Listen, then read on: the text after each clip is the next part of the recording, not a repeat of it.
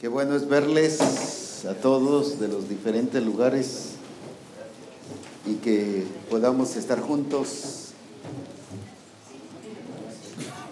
experimentando a Dios y viviendo la gloria del Señor y su poder en medio de nosotros. Así que estamos aquí precisamente para expresarnos como uno en Cristo y para disfrutar la gloria y el poder del Señor en medio de nosotros.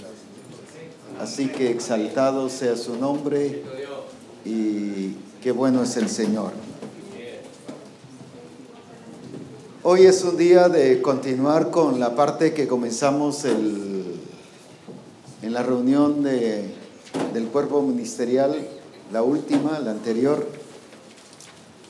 Y cuando hablo de la anterior estoy hablando de, o de continuar, estoy hablando de no solo de darle seguimiento, sino también dejamos un trabajo en relación a, a la explicación correcta del nuevo nacimiento. Me imagino que vienen demasiado pilas. Debido a que hemos, estuvimos hablando sobre Tito 1.5, que por esta causa te dejé en Creta, para que corrigieses lo deficiente y que establecieses ancianos en cada ciudad como lo que yo te mandé. Y sobre la importancia de, estuvimos hablando sobre la importancia de ser exactos. En una de las versiones dice, que hablando de Hebreos 1.3, que Cristo es, es la expresión exacta de su naturaleza. Casi no se habla del concepto de, de la vivencia exacta de Cristo con el Padre. Solo se habla de fiel, de verdadero y, y a veces términos los juntamos como si es exacto, pues entonces es fiel, definitivamente, pero una cosa es fiel y otra cosa es ser exacto. Exacto dijimos que era dar en qué? En el blanco. Y errar el blanco, según la escritura, le llama transgresión. Y dice en, en Juan que toda transgresión es pecado. Porque la palabra transgresión es que estoy errando el blanco, o sea, no estoy pegando en el punto central, aunque le pegue cerca.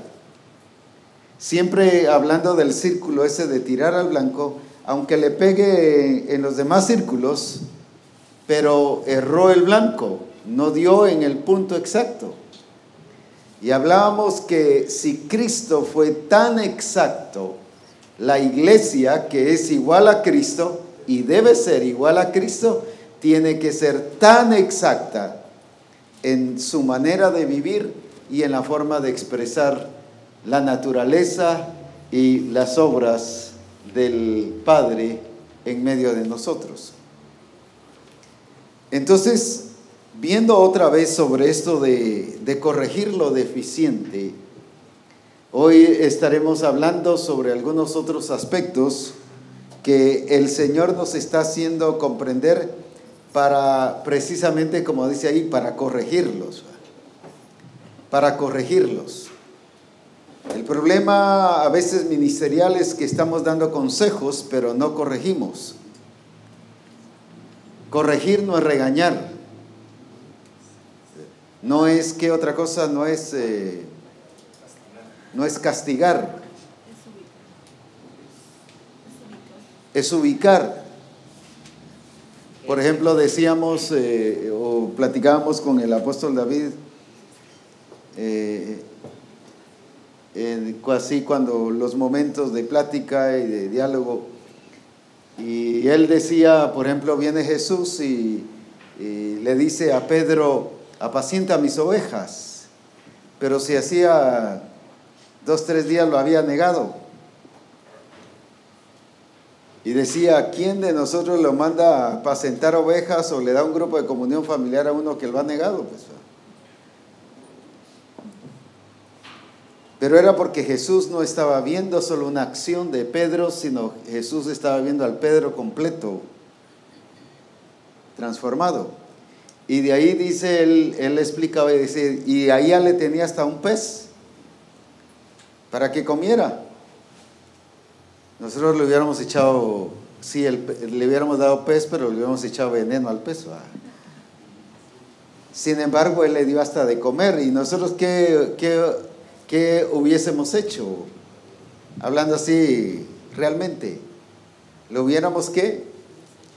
Que aguante hambre, que se muera y que... Sin embargo, vemos la actitud del Señor y eso es corrección. Lo corrigió a través de qué?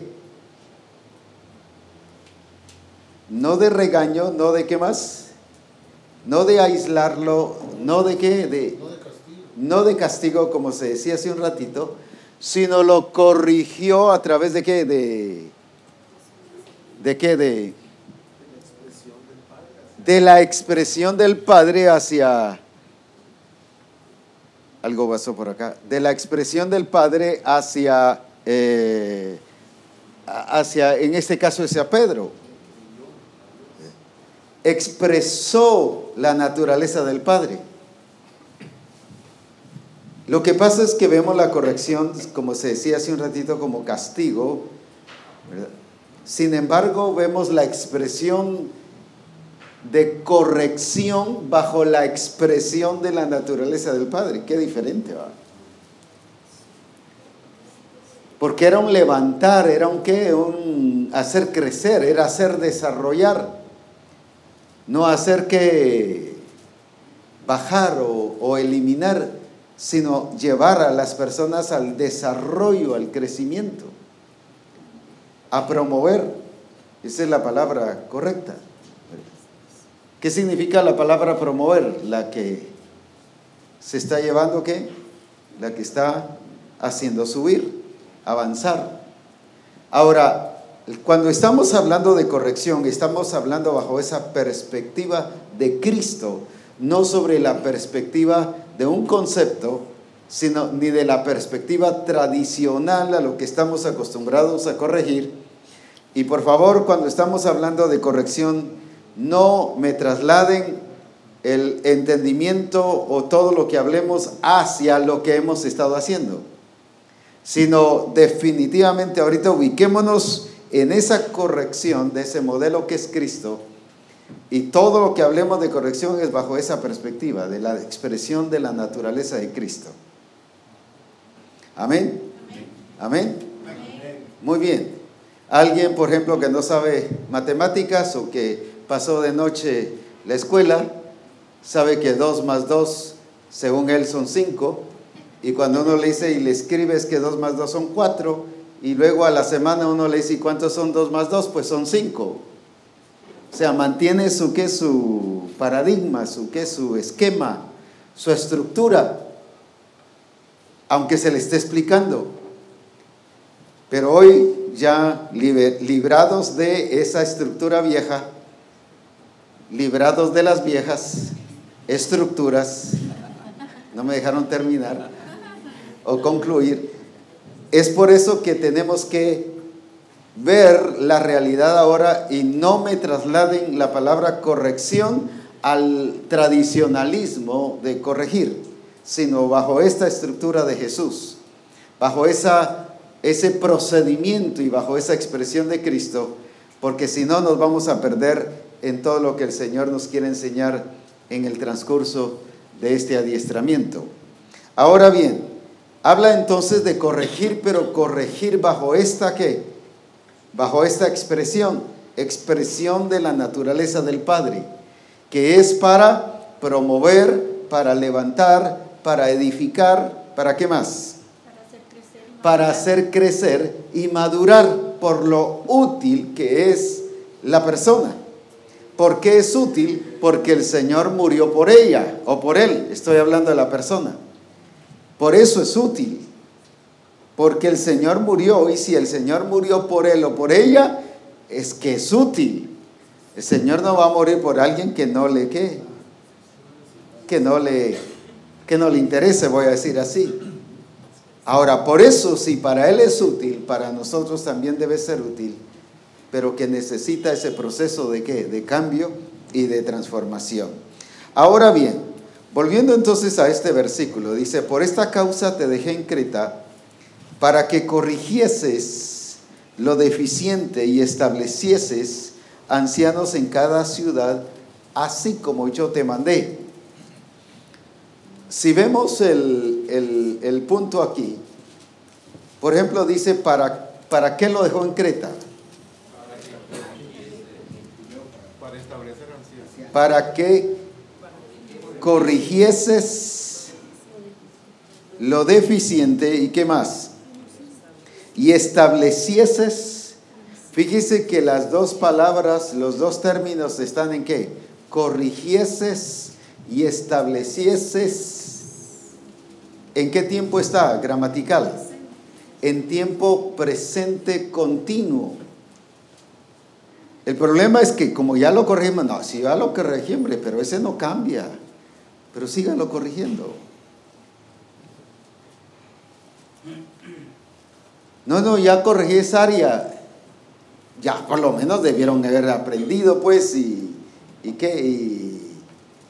pero hay que corregirlo en otra área, hay que corregirlo, digamos, solo por poner un ejemplo es mentiroso, pues que ahora hay que corregirlo en que deje de hablar malas palabras, pero luego hay que corregirlo en que en su, en su apatía, o en la falta de ser productivo, todas esas áreas hay que corregirlas. Por eso es que es un, ¿qué? Iba a decir, no sé si está bien la palabra, un corregimiento constante, permanente. Es una corrección continua. Y esa es la función pastoral. Para eso nos llamó Dios. No para predicar en el púlpito, nos llamó para eso Aquí no, le dije, no dice, por esta causa te dejé en Creta para que prediques en los púlpitos. No. Hemos trasladado la función pastoral solo a púlpito, cuando la función pastoral es esta. Es corregir, ¿qué cosa? Lo deficiente, pero no solo corregirlo una vez, sino que seguirlo corrigiendo, o sea, no dejarlo, pero ¿qué más? Es algo constante darle seguimiento. ¿Por qué? Porque cada etapa de su vida necesita qué cosa? Crecimiento. Lo voy a explicar de esta manera, aunque en el Señor no hubo corrección, en el Señor hubo crecimiento. Dice la Escritura, por lo que aprendió o por lo que padeció, aprendió qué cosa? La palabra padecer aquí no es sufrir, sino es experimentar cada circunstancia difícil. Es vivirla. Jesús como hombre, todo aquí en la tierra fue nuevo. Definitivamente que le tuvieron que enseñar a comer. Le tuvieron que enseñar a leer. Le tuvieron que enseñar a qué? a trabajar. A obedecer. Ahora, en esa enseñanza, él estaba aprendiendo a qué? Ahora, no porque fuese rebelde, sino porque como hombre necesitaba qué? Crecer y para crecer en esas áreas necesitaba obedecer.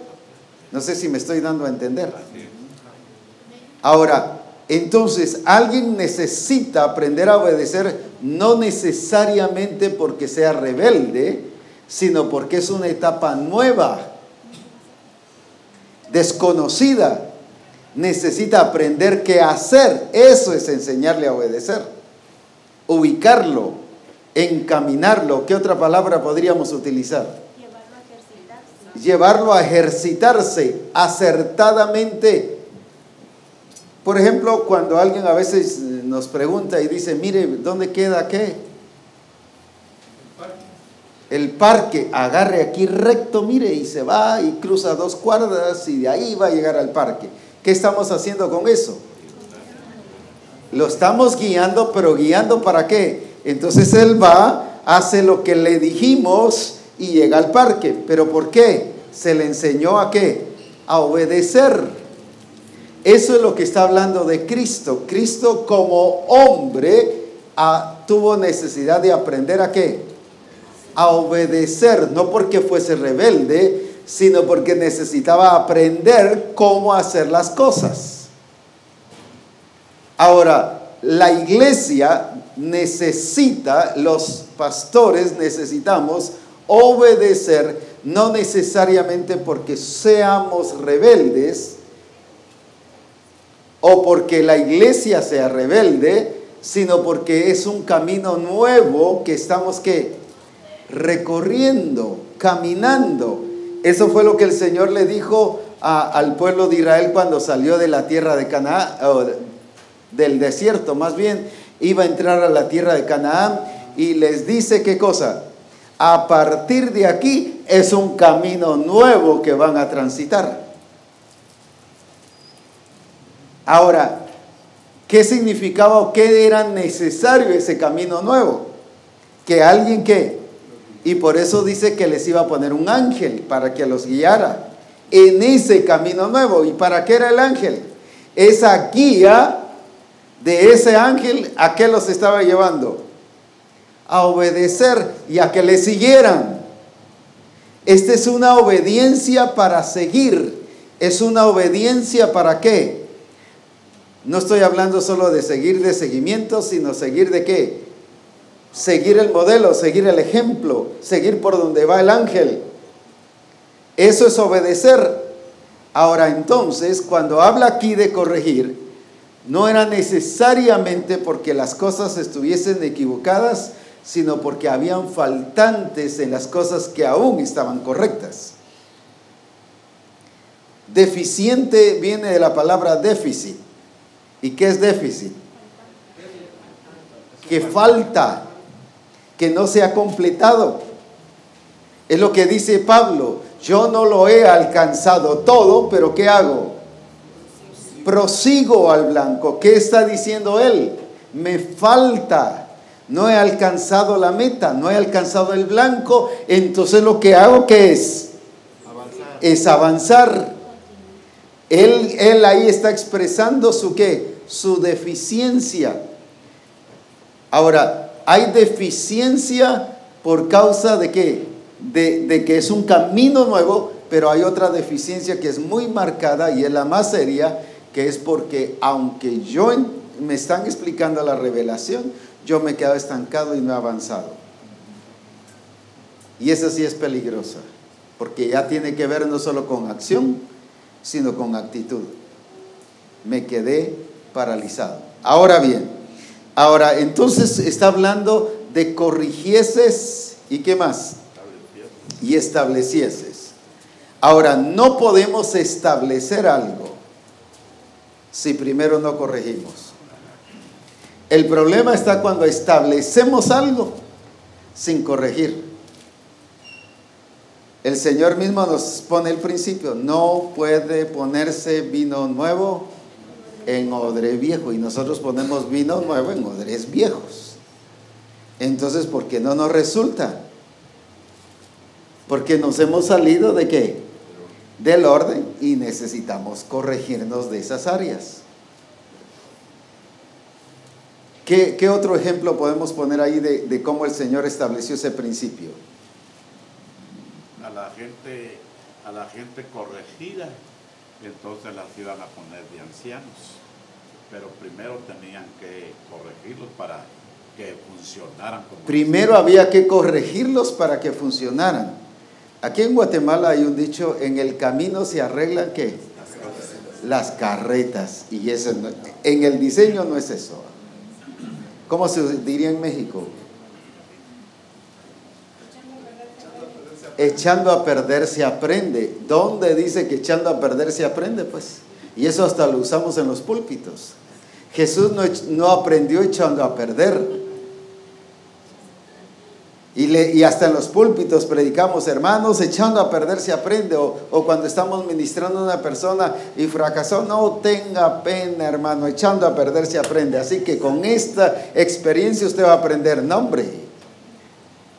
Yo tengo un pasaje aquí, apóstol, de lo que nos está enseñando. Dice, y enseña a ellos las ordenanzas, las leyes, y luego dice, y muéstrales el camino por donde deben de andar y lo que han de hacer. Pero primero había que mostrarles. Mostrarles. Y luego enseñarles. Y luego enseñarles el camino. Eh, Éxodo 18, 20. El problema pastoral hoy en día que se viene cargando desde el pasado es que nos colocaron como pastores sin habernos corregido. Y entonces entramos al pastorado y todos que deficientes, pues, desorientados, rústicos. Es como ir desarmado a la guerra. Es como ir eh, desarmado a la guerra o llevando garrote a la guerra cuando sin saberlo usar. Y así nos lanzaron al ministerio llevándonos a un instituto bíblico o a una universidad teológica o a esto o a el otro, capacitándonos que eh, teóricamente y lo que nos sacaron a veces fue peor, más confundidos y, y nos lanzaron al ministerio.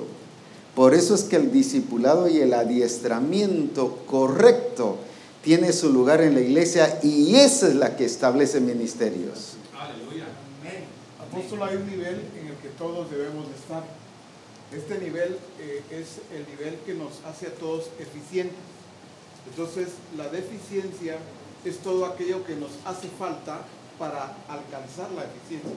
Por ejemplo, en, en Hechos, aquellos que fueron escogidos, seleccionados en Hechos 6, estos estaban en el estado correcto, estos estaban ya listos. Es justamente lo que le dice Pablo también, me parece que a Timoteo, procura presentarte a Dios aprobado.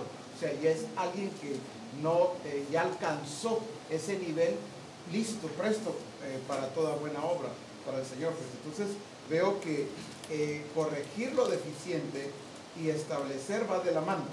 Por eso estos estaban listos para ser establecidos, porque no, no se encontraba ese faltante en ellos, en Hechos 6, por ejemplo. Ahora, aprovechando que se está tocando este punto, generalmente cuando hablamos de deficiencia estamos pensando en una iglesia que mal, ¿qué más? Y sí hay personas, sí hay pastores, sí hay, sí hay discipuladores malos, pero aquí nos dice que no todo es chueco, pues. ¿O qué palabra? No todo es que es... Eh, no todo está mal, pues va. Pero nos ponemos así todos muy dramáticos y lo vemos todo, todo que muy oscuro. Todo trágico y no, hombre, aquí está todo. Es como que yo viera y miren la misión, todos los pastores están, ¿qué? fritos y están mal y están torcidos y desviados y mire que... No, eso tampoco. Porque entonces, ¿qué ha hecho el Espíritu Santo? Ahora, aquí en esta iglesia, a pesar de que había deficiencia en la iglesia de Hechos, sí había gente que sí cumplió, sí llegó a ser llena del Espíritu, ¿qué más? De buen testimonio, llenos de sabiduría, llenos del Espíritu Santo, que incluso calificaron mejor que los mismos apóstoles. Discípulos que habían avanzado y que habían que sobrepasado incluso a los mismos apóstoles, porque habían apóstoles que ni siquiera se menciona nada ni que hablaban lenguas, pues no se menciona ninguna otra experiencia de ellos. Sin embargo, de esto sí se está hablando, o sea, sí había en la congregación, ¿qué cosa? Gente que calificaba. Ahora, el problema está que cuando hacemos la corrección, agarramos a todos por parejo, al estilo del papá a la antigua, pues. Mi papá, por ejemplo, cuando nos corregía, uno tenía la culpa, el apóstol Noé tenía la culpa y a todos nos atacaba. Pues.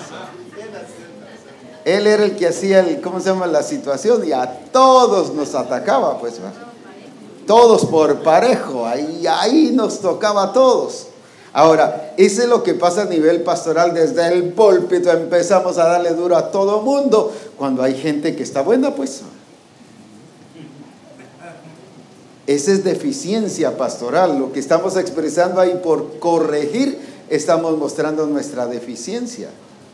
Para corregir lo deficiente, solo voy a poner un ejemplo a nivel de salud física y disculpen que vaya a poner este ejemplo, pero, pero no es que lo tengan, solo es ilustración. Voy a asumir que ella tiene problemas de qué, de, de asunto de garganta, tiene tos, pero él tiene problema de qué? Estómago. Del estómago, pero él tiene problema de qué? Pulmones. De pulmones, pero ella tiene problema de qué? Hígado. Pero yo vengo a todos y les hablo de la tos y que la tos y que la tos. Y los otros dicen, pero yo, ¿por qué me está hablando de, de la tos? Si yo no tengo tos, pues. Y entonces, ¿qué escuchó? Nada.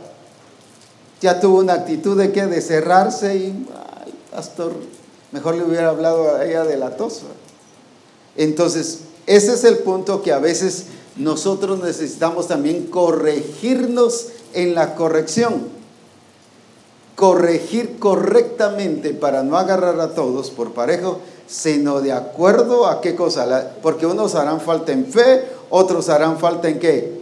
En oración, otros harán falta en ayuno, otros harán tendrán deficiencia en qué? En discipulado, otros tendrán deficiencia en adiestramiento, otros están todos completos que les falta todo, pues. Todos tienen un diagnóstico diferente. Todos tenemos un diagnóstico diferente.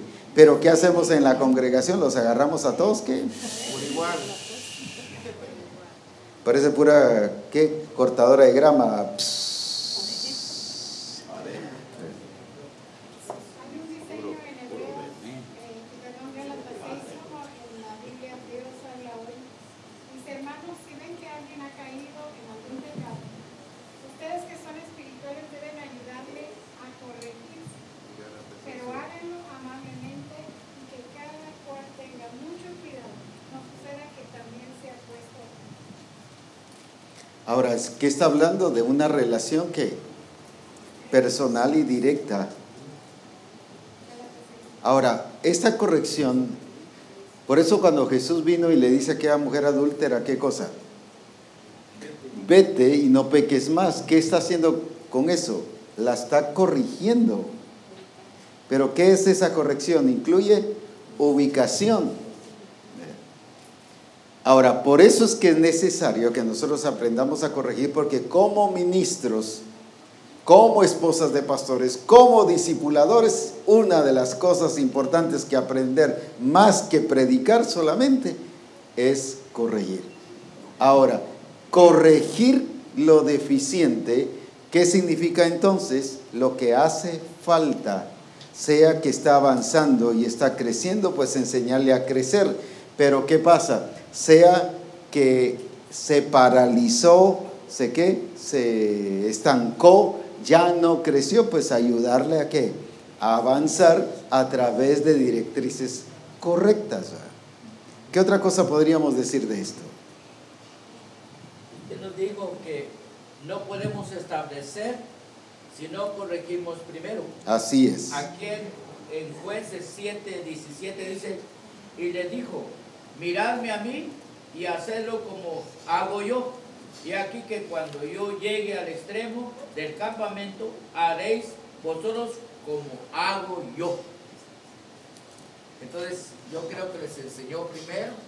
Modeló primero. Es que pastorear, vuelvo otra vez a insistir, no es que esté rebajando el mensaje, sino lo estoy colocando en su lugar.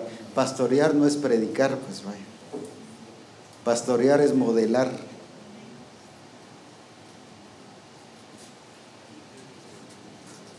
Si no estás modelando, no eres pastor. Aunque seas un buen predicador, eres un buen conferencista, pero no pastor. Si no estás modelando, eres un buen conferencista, pero no eres pastor. ¿Por qué razón? Porque pastorear no es predicar. Pastorear es modelar. Es eso que dice ahí, que ya nos acaban de leer. ¿Qué, qué dijo él en este caso? Haced como hago yo. Miradme a mí, dice otra versión. ¿Y cuántos les decimos así? Uy, si seguimos el ejemplo del pastor, ay Dios, nos quedamos qué? Si disipulamos como disipula el pastor, ay Dios, qué vergüenza. ¿Y cuántas cosas nos pasan así? ¿Todo por qué? Porque no hemos aprendido que pastorear es modelar, no es predicar. El problema es que, vuelvo otra vez, los institutos bíblicos nos enseñan a predicar, pero no a modelar. Pero el diseño nos enseña a modelar más que a predicar. Amén. Primero tenemos que ser modelos, por eso es que esa explosión de qué? De modelos, pero va a haber explosión de modelos porque usted y yo estamos qué? Modelando, pero modelando qué? No solo ir al adiestramiento, no solo ir al discipulado, sino modelando santidad, modelando prudencia, modelando qué? Sabiduría, modelando llenura del Espíritu, modelando qué más? Justicia, modelando qué otra cosa? Misericordia, ¿qué otra cosa? Templanza, el carácter de Cristo, eso es lo que tenemos que modelar. Pero si nos ven a nosotros accionando diferente, entonces a estos que están creciendo no los podemos llevar a crecer. ¿Y qué hacemos generalmente? Los regresamos y los estancamos para qué? Para que no nos ganen. Porque si no, ya los, o si no los empezamos a ver como competencia para que no se desarrollen y no crezcan cuando son personas que deben crecer y desarrollar. Pastor, cuando dice que establecieses ancianos en cada ciudad, así como yo te mandé. O sea, no podía establecer él a esta gente a su manera. Tenía que hacerlo como ya se le había mandado. Pero esto tiene relación con eh, allá en, eh, me parece que es números, cuando el Señor le dice a Moisés que escoja 70 varones. En el original esos se llaman jacam, o sea, jacames. Los jacames eran los especialistas, los expertos. Entonces, cuando traemos esto a, a Timoteo 1.5, es que en cada ciudad donde hay una iglesia, Misión Cristiana del Calvario, debiera de haber un experto, un especialista. Este no es solo el que sabe hacer exactamente como se le manda, sino que expresa realmente lo que es, para lo que, para lo que fue llamado. pues. Entonces, exactamente eso es lo que le está diciendo Pablo a Tito. O en cada ciudad, establece en cada ciudad eh, gente experta, gente especialista. En el caso de lo que estamos ahora viendo nosotros y viviendo, es que exprese a Cristo y que sea exacto en todo lo que hace. Nosotros como ministros entonces, son nuevas palabras para los ministros ahora, tenemos que ser expertos. Recuerden que por qué no eran maestros en, en Hebreos 5:12, porque dice que no les falta, eran inexpertos. Pero somos pastores sin cuidar esa área de haber sido que expertos en hacer las cosas. Pero ahora el diseño y el modelo nos está mostrando qué cosa, que tenemos que ser expertos. ¿Y qué es un experto? Uno que da en el blanco, uno que acierta, uno que hace las cosas como perfectas. Dice en Marcos 16, 20, dice, y ellos saliendo predicaron en todas partes, ayudándoles el Señor. Y dice, y confirmando la palabra con las señales que le seguían. Era gente que No solo predicaban, sino que se confirmaban las señales. se confirmaba las señales. Qué importante es esto. Entonces, ahora, volviendo a esto, entonces corregir lo deficiente. Ahora veamos un poquito de historia dentro de este mismo pasaje. ¿Qué era Creta en este caso? Creta es una isla de Grecia. ¿Y qué pasaba con los de Grecia? Los que tenían influencia griega.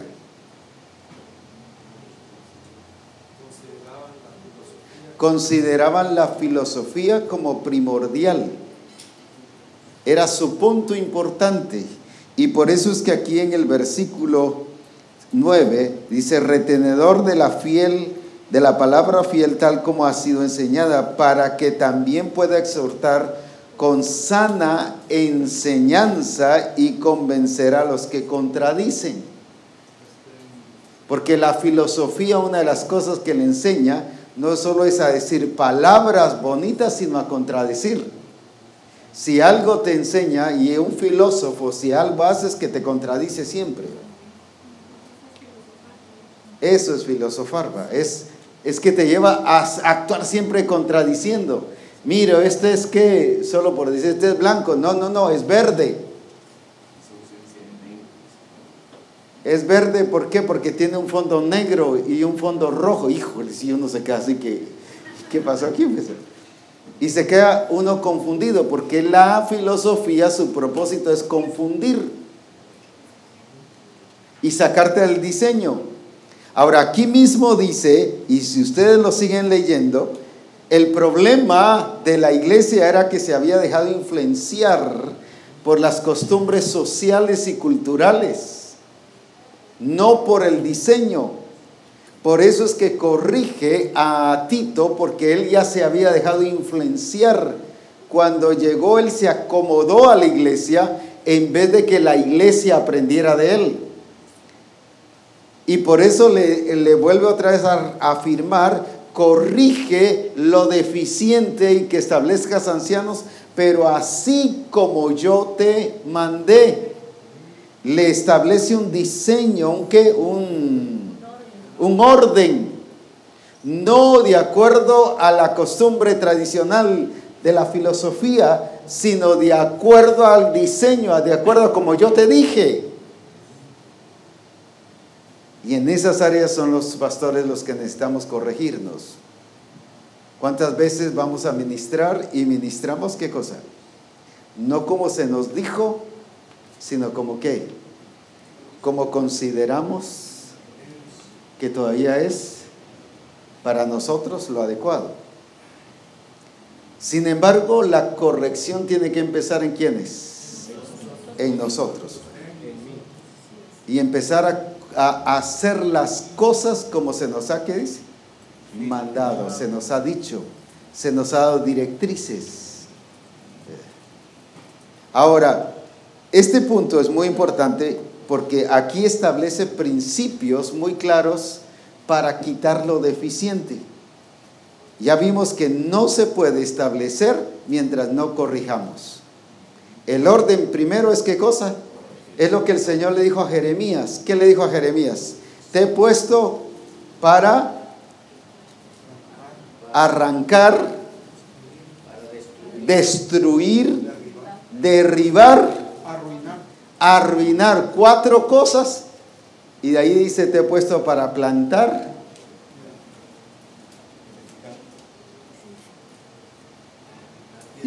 y edificar. Fíjese que le dijo cuatro cosas que tenía que hacer primero antes de plantar y antes de edificar. Ahora, ¿qué cosas les dijo? Arruinar. Si algo tenemos que arruinar es el reino de las tinieblas. Si algo tenemos que destruir son las estructuras establecidas dentro de la iglesia. Eso conlleva la corrección si tu corrección no está destruyendo las estructuras tradicionales, no estamos corrigiendo. Solo estamos que dando calmantes. Por esa razón es que yo vengo y aunque le diga la verdad al hermano, pero como no he corregido, no he quitado qué cosa? el, el estorbo, ¿qué pasa?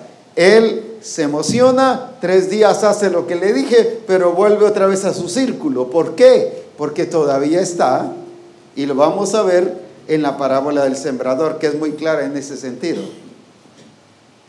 Ahora, primero que le dijo, te he puesto para que destruir, derribar, arrancar, no necesariamente en ese orden lo estoy diciendo, pero para arrancar y qué otra cosa. Y para arruinar, si no estamos arruinando el pasado de la persona, ¿qué significa arruinar y arrancar? Es quitar, remover todo eso y quitarlo. Eh, si no estamos haciendo eso, solo estamos entreteniendo a las personas, pero no estamos llegando al punto exacto. Y si plantamos, entonces va a pasar lo de la parábola del sembrador que ahogó las espinas.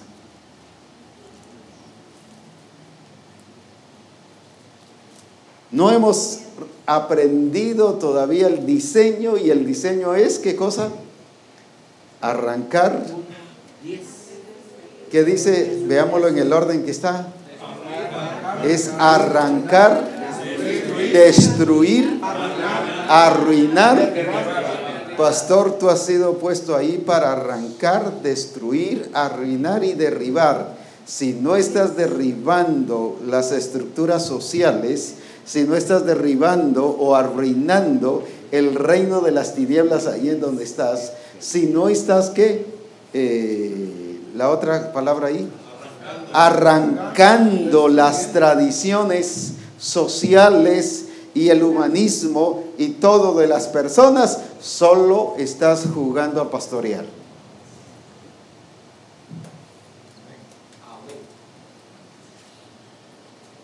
Ahora, esto era lo que Pablo quería, porque Veamos algunos aspectos sociales aquí entonces en Tito. Ya vimos que la filosofía, una de las cosas, y el versículo 10, 1, 10 lo dice, porque hay aún muchos contumaces, habladores de vanidades, y eso es lo que te hace la filosofía, solo que, bla, bla, bla, solo wiri, wiri, solo que bulla.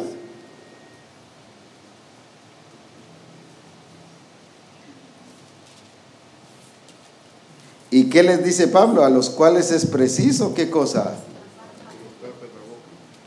Porque trastornan casas enteras. Y ese es discipulado en casa, fíjese. Ahí es donde debemos cuidar mucho.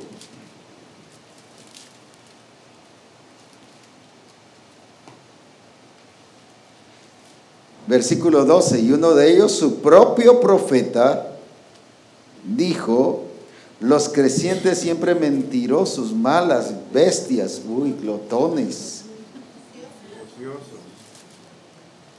Por lo tanto, repréndelos duramente. O sea, el problema de Tito era que estaba tratando de corregir lo deficiente sin haber derribado, sin haber, ¿qué cosa? Arrancado, sin haber, ¿qué? Destruido y sin haber, ¿qué? Derribado.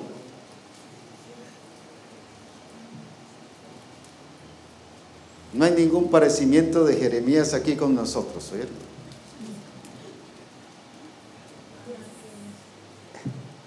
Ahora, el problema es cuando estamos tratando de hacer esto, de hacer lo correcto, el diseño, pero todavía en un terreno que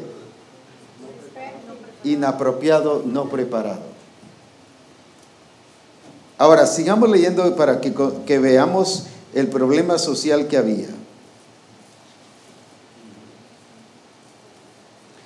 Capítulo 2. Hay tanto aquí que hablar, pero no es ese el mensaje hoy, solo es para que veamos. Y versículo 2, 2, 2. Que los ancianos sean, ¿qué dice? Quiere decir que había mucha gente que,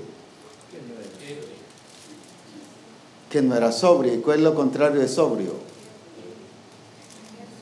Gente que no tiene balance. No tiene balance, imprudente desordenado. ¿Y cuántos pastores o asistencia pastoral o o qué más, o grupos del pastor, o discipuladores están así. Falta de sobriedad. ¿Por qué? Porque el que, el que no es sobrio es un cambio, un, un campo propicio para las trampas del diablo.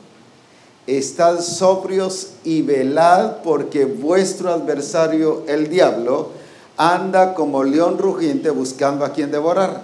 Quiere decir que a quién va a devorar? A los no sobrios.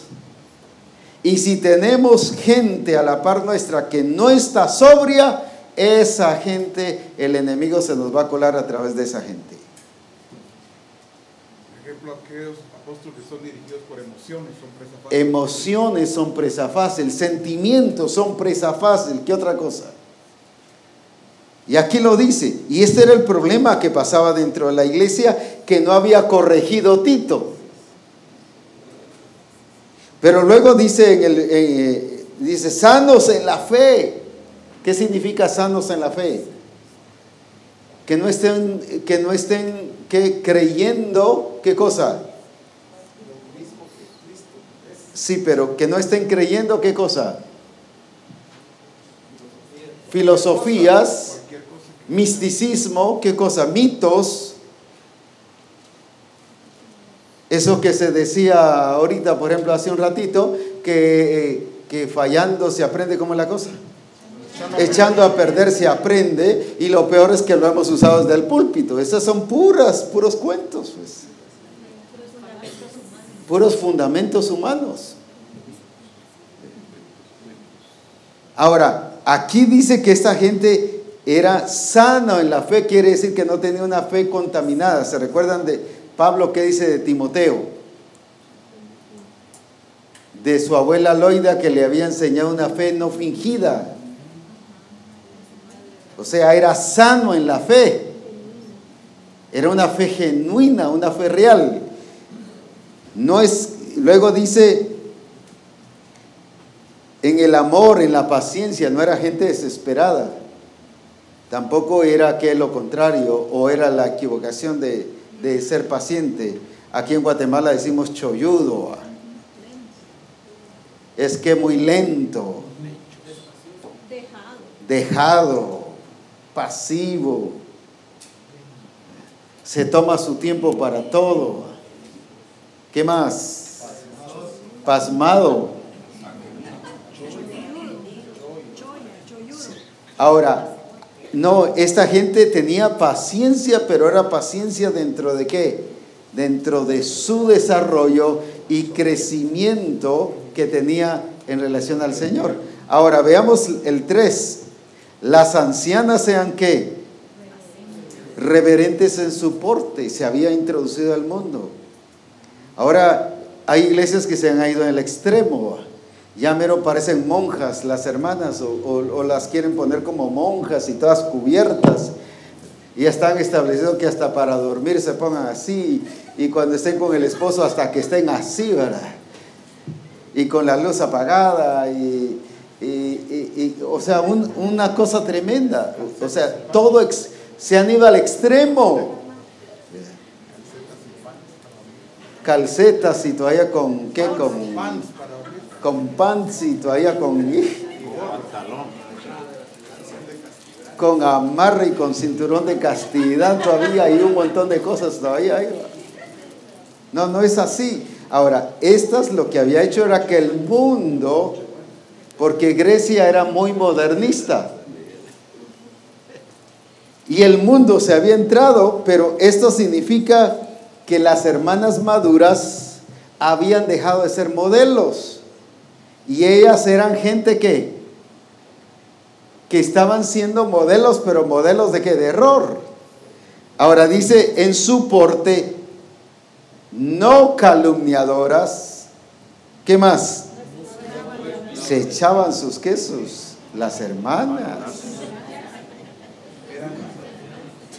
Pero hoy en día cuando se agarra ese versículo solo se agarra del vestido y de la ropa, pero no esto, no la calumnia, no el, el, el, ¿qué?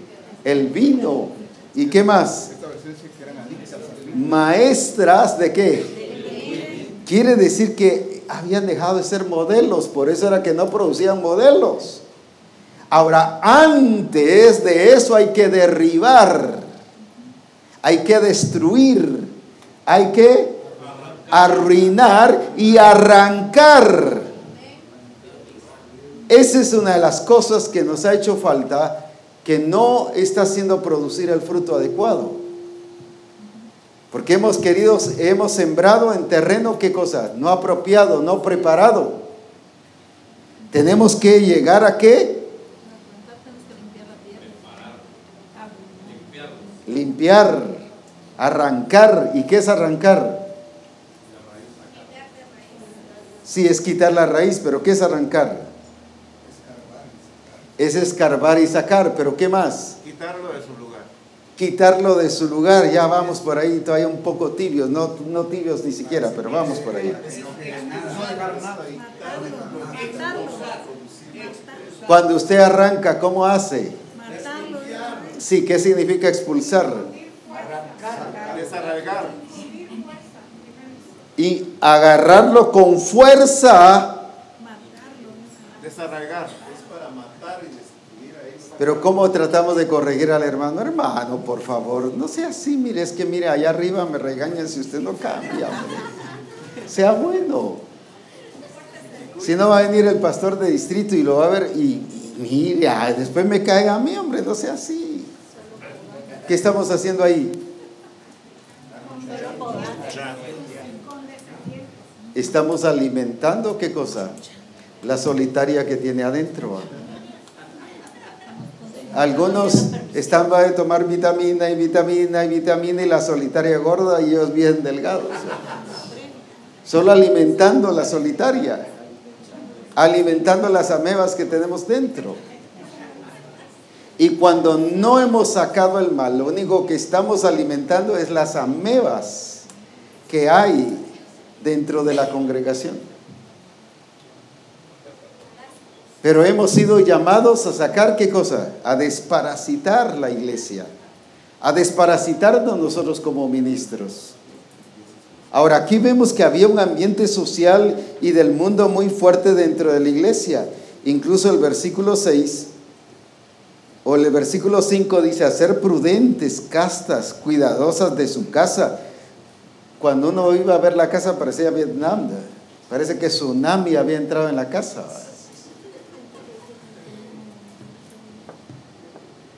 Sujetas a sus maridos para que la palabra de Dios no sea blasfemada. Ahora, sujetas ya vimos que no es ser esclava, no es ser qué? No es subyugada, es estar conectada juntamente con su esposo en el propósito del Señor, el mismo sentir. Sin embargo, aquí había una influencia feminista. En el trasfondo que vemos ahí había una influencia feminista, que es lo que hoy las Naciones Unidas y todas las demás entidades internacionales están fomentando. ¿Sabe por qué? Porque el diablo está preparando su terreno para que la iglesia fracase en la ubicación correcta de los hermanos. Para más el enemigo está preparando su plataforma. Pero es el tiempo que tampoco nos vayamos al otro extremo, de sentarlas, callarlas y no, que no funcione. No es que todos, tanto los hombres como las mujeres, todos nos tenemos que ubicar y ordenar. Ahora, esta situación la vemos ahí, no sé si habían visto así Tito, pero aquí nos está revelando esto, pues. Incluso el versículo 9 exhorta a los siervos a que se sujeten a sus amos. O sea, eran trabajadores rebeldes que hacían huelgas, manifestaciones, paros y todo.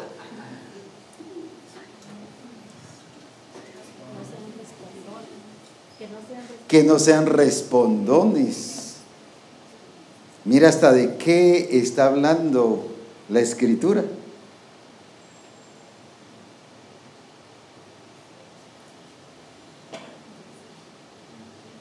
¿Cuántas veces le hemos enseñado a la iglesia en sus trabajos que no sean respondentes? No estoy diciendo que se dejen llevar por cualquier cosa, porque eso no dice aquí.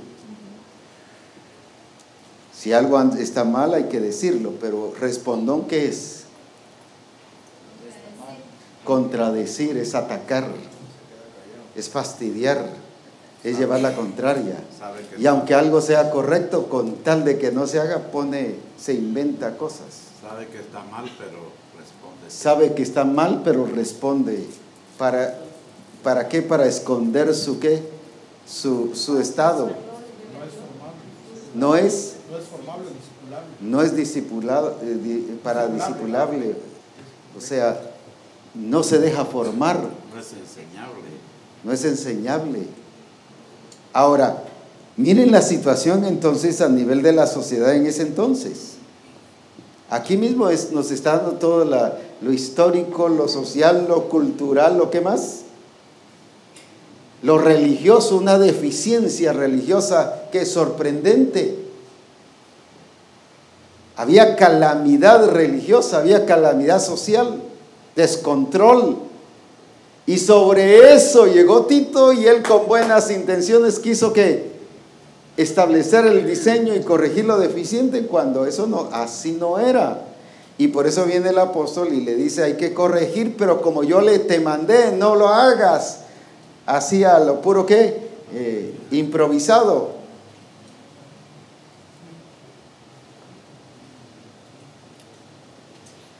Algunas, con mi don de sospecha, creo que se nos están viniendo muchos recuerdos.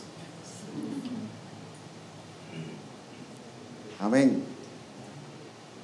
Muchas cosas que hemos hecho y, ay, sí, pues con razón. Esto es lo que ha pasado con, con las enseñanzas que usted nos da, ¿no? En relación a algunas cosas que hay que corregir pero nosotros vamos de una vez de, primas a primeras a, cortar y no a enseñar. Pura repetición. Y cuando ya se va directamente a, cortar sin antes enseñar es donde empieza a surgir problemas, ¿no? Ya los hermanos la agarran contra el pastor y todo eso, pero por falta de una corrección antes, antes de enseñar, y en muchos ha pasado eso, por ejemplo, con relación a lo de la danza, hubieron algunos que llegaron de una vez desde que usted dijo, no, aquí ya no más. Entonces eso se les volvió problema. Entonces con relación a las cortinas también, de una vez aquí, entonces la gente hay que enseñarles por qué. ¿Ya? Y no ir directamente a eso, porque si no se le hace una de San Quintín aún, pero uno tiene que enseñar. Y eso fue lo que lo que Tito no hizo acá. Lo que Tito hizo sobre el mal que había fue a ir a, poner ancianos y estaban mal. Y para él el resultado fue, tremendo, ¿no? Ahora voy a comenzar, y digo voy a comenzar porque parte voy a utilizar la segunda eh, parte, pero la segunda parte más lo vamos a dedicar a hablar sobre el nuevo nacimiento. Más bien ustedes me van a hablar sobre el nuevo nacimiento el nacimiento ya así exacto. Muy bien. Ahora, veamos la parábola del sembrador. Vamos a Mateo 13. Y vamos a y traslademos toda esta enseñanza a eso. Y vamos a ver que esto mismo se dio. ¿Cuánto nos está enseñando el sembrador ahora?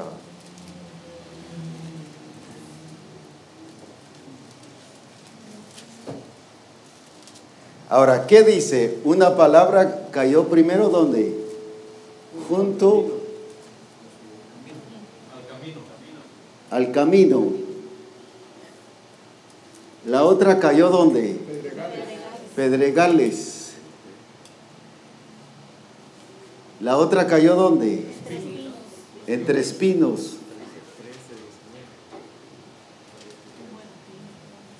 La otra cayó donde? En buena tierra. Bueno, ahora, trasladando lo que estamos hablando y lo que el Señor nos está enseñando a esto, ¿qué es lo que vemos en estas tres primeras?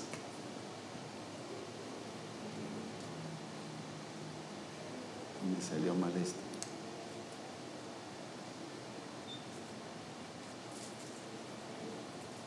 tuvo el cuidado de poner la semilla, no se preparó la tierra. Recordemos las cuatro cosas que hay que hacer primero. Arrancar, derribar, destruir y arruinar. Ahora, ¿qué pasó con estos tres? Lo que no hicieron fue eso. Veámoslo ahora en relación al diseño. Entonces, aquí dónde empezó el problema. El problema comenzó aquí en el evangelismo, un evangelismo chueco, un evangelismo ¿qué? Eh, tradicional, un evangelismo con qué? Con estrategias humanas o estrategias de igle crecimiento que no derribó, que no quitó, que no que arrancó, sino que conservó tal como estaba el terreno, así. ¿Qué hizo todo este, este tradicionalismo y toda esta qué? Eh, conformidad en hacer las cosas como estaban? hizo que se perdiera el 75% de qué? De la semilla. Y si nos damos cuenta, hemos perdido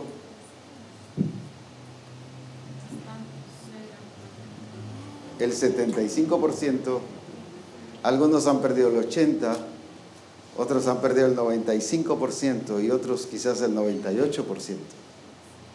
Solo nos quedó la esposa. Casi ya se va. Y eso es que ya tiene sus maletas hechas. Pero estoy hablando que aunque tenemos gente reciente, lo único que tenemos de antes es la esposa. Y todos los demás son que, fueron, fueron arrebatados.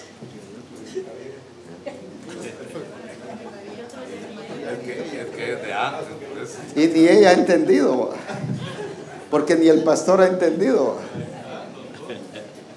Ahora, veamos esa misma deficiencia que hubo en Tito, eh, deficiencia aquí, pues, es la misma, no hay otra. ¿Por qué? Porque el hecho de no entender, y esto vamos a fortalecerlo en un rato, no entender el hecho de no quitar qué cosa? ¿Qué pasó con los pedregales? ¿Quién era? La falta de raíz. Eran hermanos temporales. ¿Qué otra cosa? La falta de quitar qué? Afanes. Y todo lo demás. ¿Qué es eso? Falta de una buena evangelización del nuevo nacimiento. Esta gente no fue transformada. ¿Y por qué estoy hablando de gente? Porque aquí está hablando de personas. Estos son los que... No está hablando de circunstancias, está hablando de personas. Y la iglesia está compuesta de personas.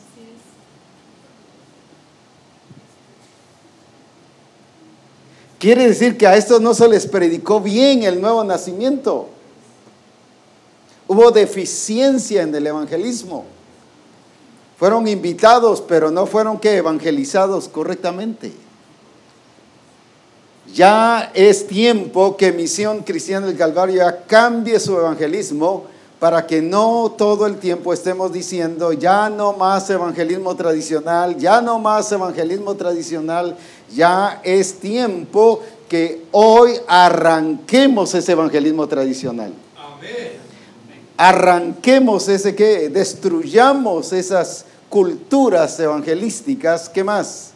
Por falta, volvamos aquí a los cuatro puntos, ¿cuáles eran? Arrancar, destruir, arruinar, derribar. Por falta de hacer esto, esta, esta tierra no estaba preparada. Y todo comienza desde el evangelismo. Cuando llevamos un evangelismo deteriorado, social, cultural, ¿qué más?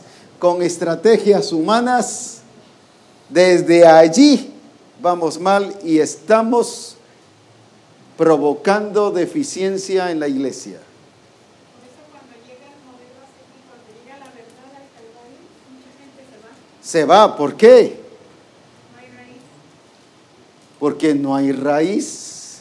¿Por qué, por qué no hay raíz? Por un mal evangelismo. ¿Por qué todavía hay afanes? El engaño de las riquezas. O sea, no han cambiado de actitud. ¿Qué es eso? No ha habido transformación, no han entendido el nuevo nacimiento. Se han bautizado y lo único que han salido es mojados, pero no transformados. Y nos gozamos, ya se bautizaron, gloria a Dios, pero están con todo esto. Porque nuestro evangelismo debe llevar esas cuatro cosas. El nuevo nacimiento lleva esas cuatro cosas. ¿Cuáles son? Las seis cosas lleva, pero hablemos de las cuatro cosas que estamos tocando.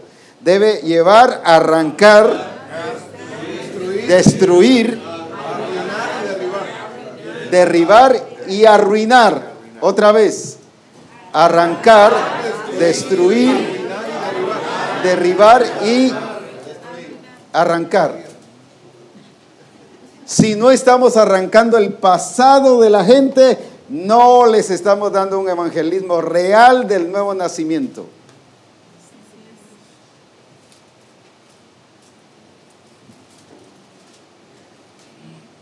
Estamos evangelizando, ¿qué cosa? Mal. Con razón hay deficiencias. Con razón no hay gente transformada.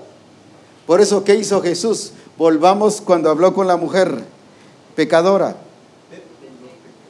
¿Qué hizo con eso? De una vez arrancó su pasado. ¿Y qué iba qué pasó cuando arrancó su pasado? Ahí va destruido qué cosa?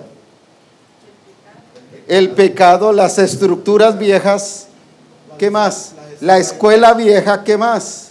Todo. Pero hoy en día todavía escuchamos a pastores, algunos, que dicen es que la escuela vieja todavía me está afectando. Esa persona no ha nacido de nuevo, pues, o no lo ha entendido. Ya no debe existir esas cosas en medio nuestro. Porque si existen, quiere decir que esas personas todavía necesitan empezar. Derribando, arruinando, estorbando y quitando totalmente. El apóstol Pablo dice en 2 Corintios 10:5, derribando argumentos y toda altivez que se levanta contra el conocimiento de Dios y llevando cautivo todo pensamiento a la obediencia de Cristo. Y en el versículo anterior habla de las armas de nuestra milicia no son carnales, sino poderosas en Dios para la destrucción de fortalezas. Entonces, estos tres puntos en la parábola del sembrador vemos que son fortaleza realmente en el corazón de la gente, ¿verdad? Sea los afanes, sea El no entender. sea cualquiera de estas cosas, son argumentos, son fortalezas que hemos sido llamados a derribar, a destruir, y tenemos las armas espirituales para hacerlo. Y en los primeros versículos el apóstol Pablo está haciendo referencia a la osadía con la que escribe sus cartas. Entonces está hablando de esa actitud, esa valentía para poder corregir y derribar esos argumentos. Entonces no es invitar a la gente, es que es llevarles a nacer de nuevo. Pero nacer de nuevo, ¿qué significa? Que ha muerto su naturaleza vieja y al morir su naturaleza vieja, ¿qué ha pasado? Se murió también, ¿qué cosa? Su pasado, se murió la escuela vieja, se murió la cultura vieja, se murió las tradiciones, su religiosidad, su estructura mundana, todo eso ha muerto. Si no ha muerto, no ha nacido de nuevo, pues. Eso es nuevo nacimiento. Entonces, al ver aquí esto como la iglesia de Cristo, ¿y por qué estoy relatando la iglesia de Cristo? Porque este- vuelvo otra vez a insistir, está hablando de personas. Cuando habla, por ejemplo, de los que de pedregales, estos son los que son de corta duración. ¿De qué está hablando? De personas. No está hablando de circunstancia. Estos son los que no tienen raíz en sí. ¿De qué está hablando? De personas y la iglesia está compuesta de personas. Entonces, ¿qué iglesia nos está mostrando aquí? Una iglesia sin experimentar qué cosa? Nuevo nacimiento. No sé si habían visto el nuevo nacimiento en la parábola del sembrador.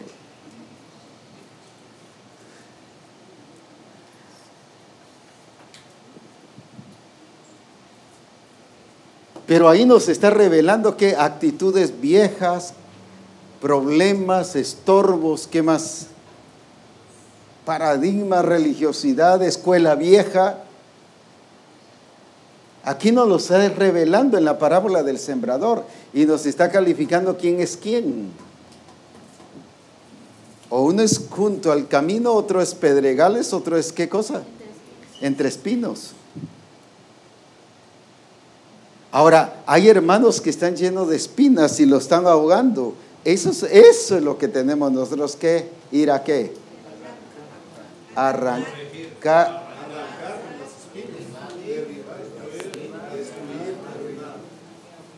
Leámoslo y así lo vamos a decir.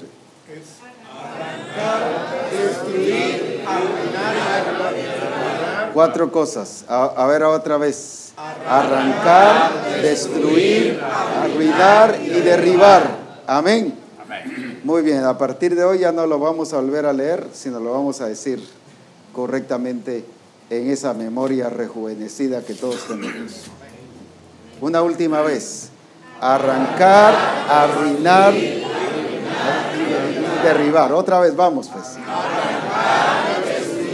Arruinar y derribar. Muy bien, vamos ahora entonces. Ahora, ¿qué es entonces lo que nos está expresando aquí? ¿Qué iglesia vemos aquí entonces?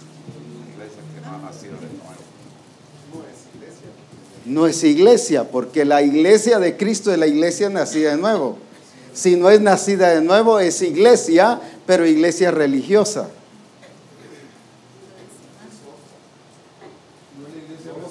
no es la iglesia verdadera. Ahora, en esa posición es que nos colocamos y colocamos a la iglesia cuando no entramos a cumplir nuestra función de corrección. Y ya dijimos que la función de corrección es expresar la naturaleza de Cristo, el carácter de Cristo, que lleva a qué cosa? a arrancar, destruir, arruinar. Esa es la naturaleza de Cristo en el evangelismo. Veo, apóstol, que por eso se hace necesario que seamos gente experta. Porque, por ejemplo, el pasaje que leía el apóstol Ronald dice, eh, destruyendo fortalezas y derribando argumentos. Un experto sabe qué hay que destruir y qué derribar. El asunto es cuando nosotros, por ejemplo, derribamos lo que hay que destruir, arruinamos lo que hay que derribar. Dicho de otra manera es, por ejemplo, al que, al que tiene afanes, al que está todavía inmerso en los afanes y el engaño de las riquezas, lo atacamos desde el púlpito. Al que no entiende o al que tiene falta de, raíz, lo estamos atacando en lugar de llevarlo a, a, hacer la tierra que el Señor ya dijo, buena tierra. Entonces, por eso esa parte hay que entenderla como tenemos que saber el qué, cuándo, cómo, dónde. O sea, aquí lo que me corresponde es destruir aquí me corresponde arrancar, aquí me corresponde arruinar, aquí derribar. No, no, aquí ahora me corresponde plantar y me corresponde edificar. Porque incluso puedo hacer todo lo primero. Puedo arrancar, puedo destruir, arruinar y derribar y, que, pensar que estuvo todo. Pero continúa el plantar y el edificar. Pero si sé qué es lo que debo eh, destruir, lo que debo eh, arrancar, destruir, arruinar y derribar, voy a poder hacer lo que sigue también. Ahora,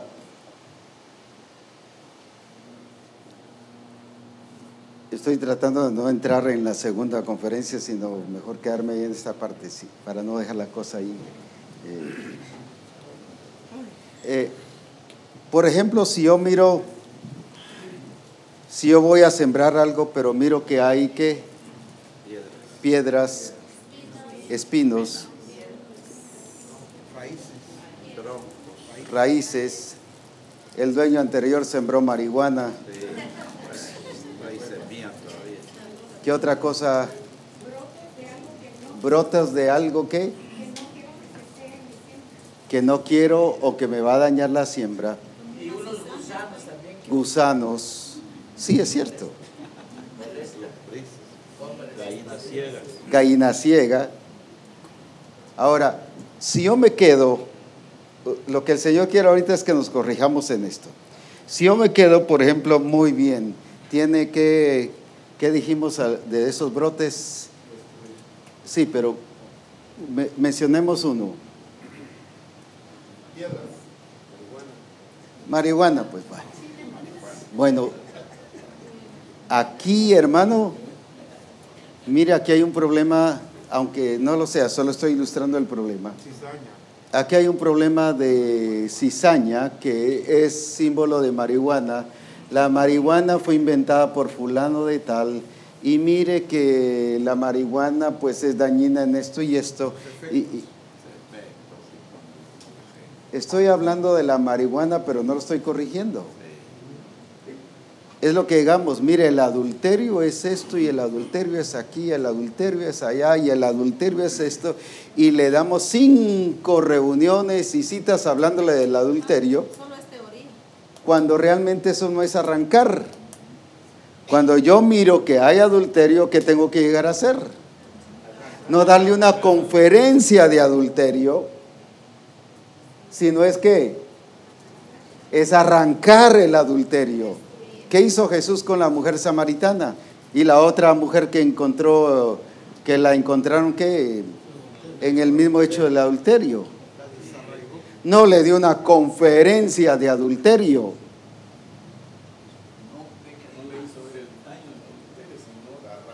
Pero ¿qué hacemos nosotros? Queremos, aquí por eso es que metí esto ahorita, porque por corregir, ¿qué hacemos? Estamos dando conferencias sobre qué, reuniones sobre qué, entrevistas sobre qué, ministraciones sobre qué, sobre el problema y lo único que estamos haciendo es echándole abono al problema. Pura psicología, terapia. Y esto no es psicología, es poder de Dios.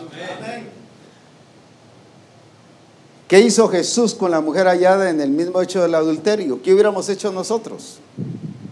La agarramos, venga a administración unas ocho veces, pero cinco me voy a ocupar en decirle lo que es el adulterio. Yo. Y según nosotros nos la hicimos buena. Lo único que estamos haciendo es echándole abono al adulterio, despertando la lombricita del adulterio. Cuando lo que tenemos que hacer es destruir, arruinar y derribar. Es fácil, ¿verdad? Igual con la mentira. Mire, los mentirosos no entrarán en el reino de Dios. Mire, los mentirosos no heredarán. Mire, los mentirosos son hijos del diablo porque Él es el Padre. de- Mire, no es una conferencia de mentira, es arrancar la mentira. Ahora, ¿cómo lo vamos a hacer? ¿Cómo lo hizo Jesús? ¿Cómo lo hizo Jesús? Hablando la verdad.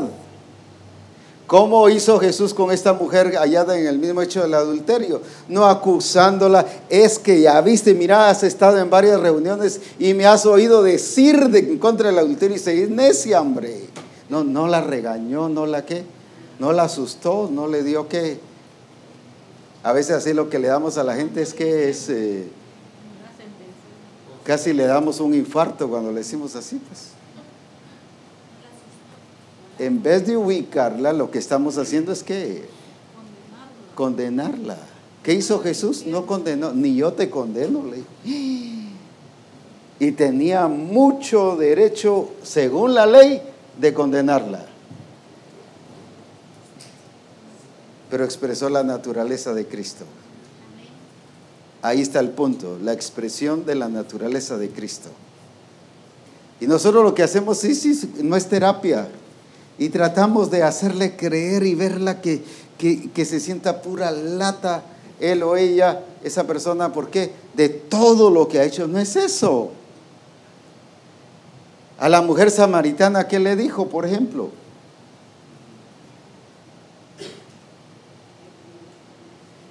Cinco maridos que...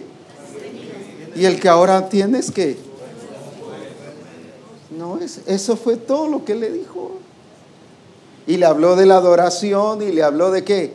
Mira, ¿de qué le estuvo hablando? Nosotros de qué le hubiéramos hablado? Del adulterio.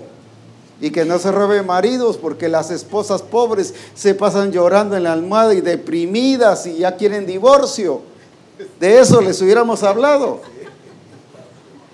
Lo van a hacer contigo si sigues igual y que mira, vas a lo que se siembra se cosecha y mira, la condenamos. Cuando Jesús lo que le habla es de la adoración. ¿O no le habló de la adoración?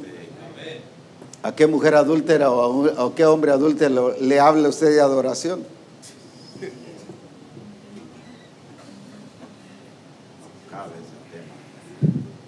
O sea, ¿qué era lo que Jesús le estaba haciendo? Aunque era el hecho de adorar, pero más que adorar era el reconocimiento de que Dios es el único Dios verdadero. A eso la estaba llevando. Más que quitarle el adulterio, pero ¿cómo le quitó el adulterio? Ubicándola en que reconociera que Él es el Señor de todas las cosas, el único Dios verdadero, digno de toda adoración. Pero ¿qué persona adúltera usted le habla de adoración?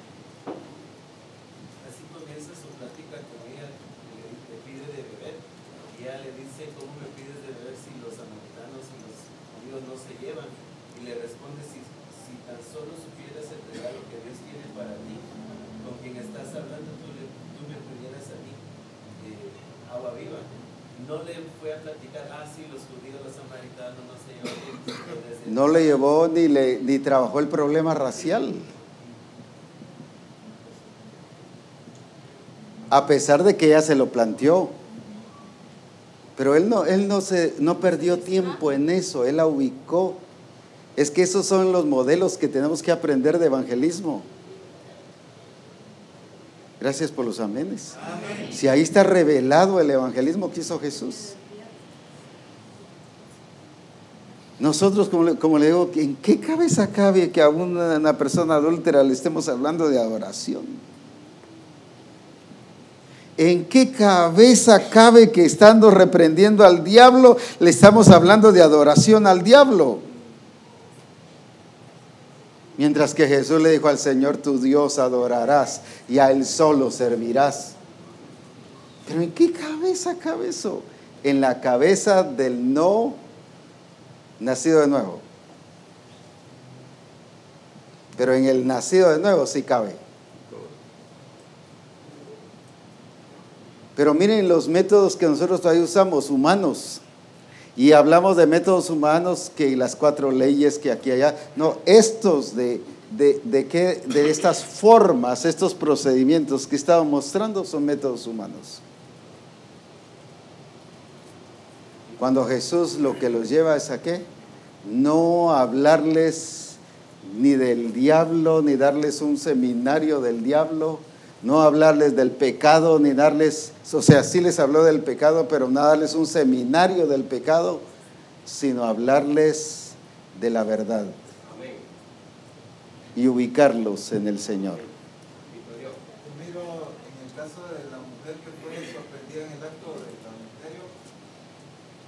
Señor trabaja con ella un proceso de, derribar argumentos y estructuras.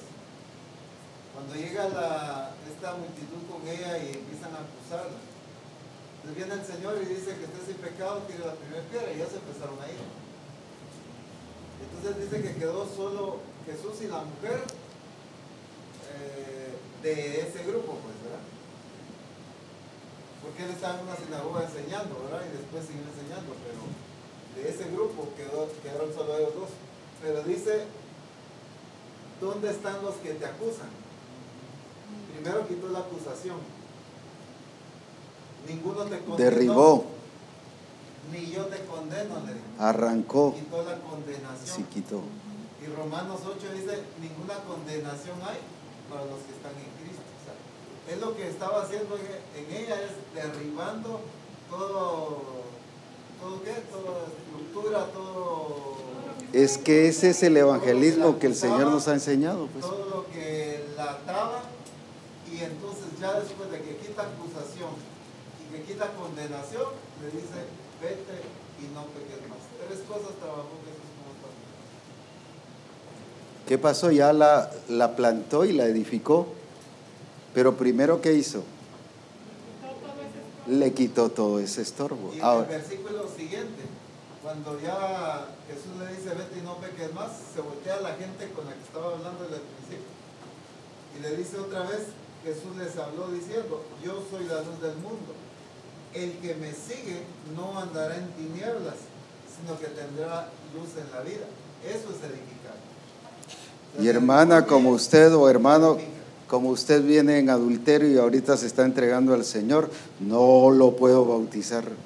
No lo puedo hacer esto. No puede ir al adiestramiento. No puede ir al discipulado. Pero el que me sigue no anda en tinieblas. Mire qué, qué, qué, qué, cos- qué expresión de Cristo diferente a lo que hemos estado acostumbrados. Pero hoy el Señor nos trajo aquí para que arranquemos. No que arranquemos el carro, sino que arranquemos. ¿Qué más? Que destruyamos, que arruinemos y que derribemos. Si eso no pasa hoy aquí, disculpen lo que les voy a decir, pues estaríamos fritos, pues. Pero la verdad es que Él nos trajo aquí hoy para eso. Y a los que me estaban oyendo también, los que lo van a oír después. Pero para eso nos está enseñando esto. Para que se produzcan qué? Cambios para poder plantar y para poder edificar.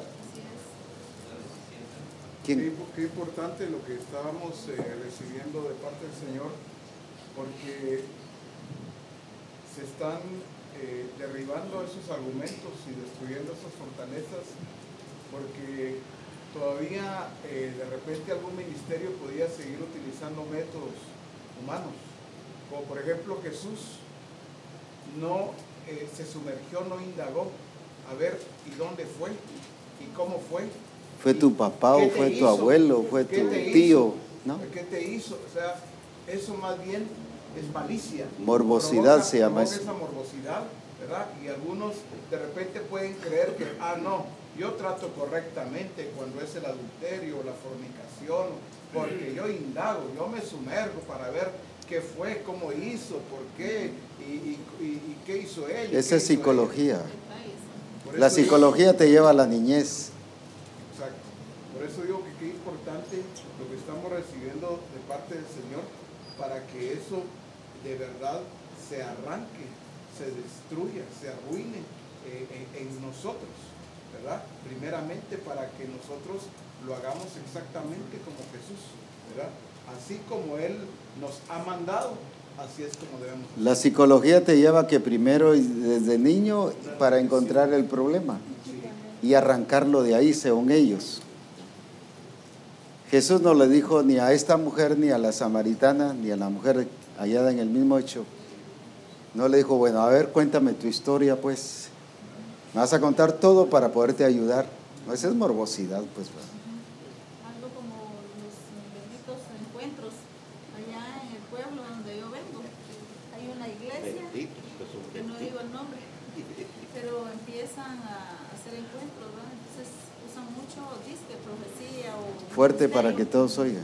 Dice que usa la profecía o el ministerio profético, pero la verdad lo que hacen es usar la psicología y llevan al- a, la- los hermanos hasta la edad de la niñez y entonces empiezan a trabajar toda su alma. Entonces ahí quedan expuestos. Después vemos nosotros las personas en qué estado quedan peor que como cuando fueron ahí. Y y que luego van a testificar el día domingo y de todo lo que recibieron supuestamente. Pero ahora yo veo el resultado de esas personas porque lo estamos viendo. Están perdidos, muchos endemoniados. O sea, están peor, el estado es peor que como llegaron ahí.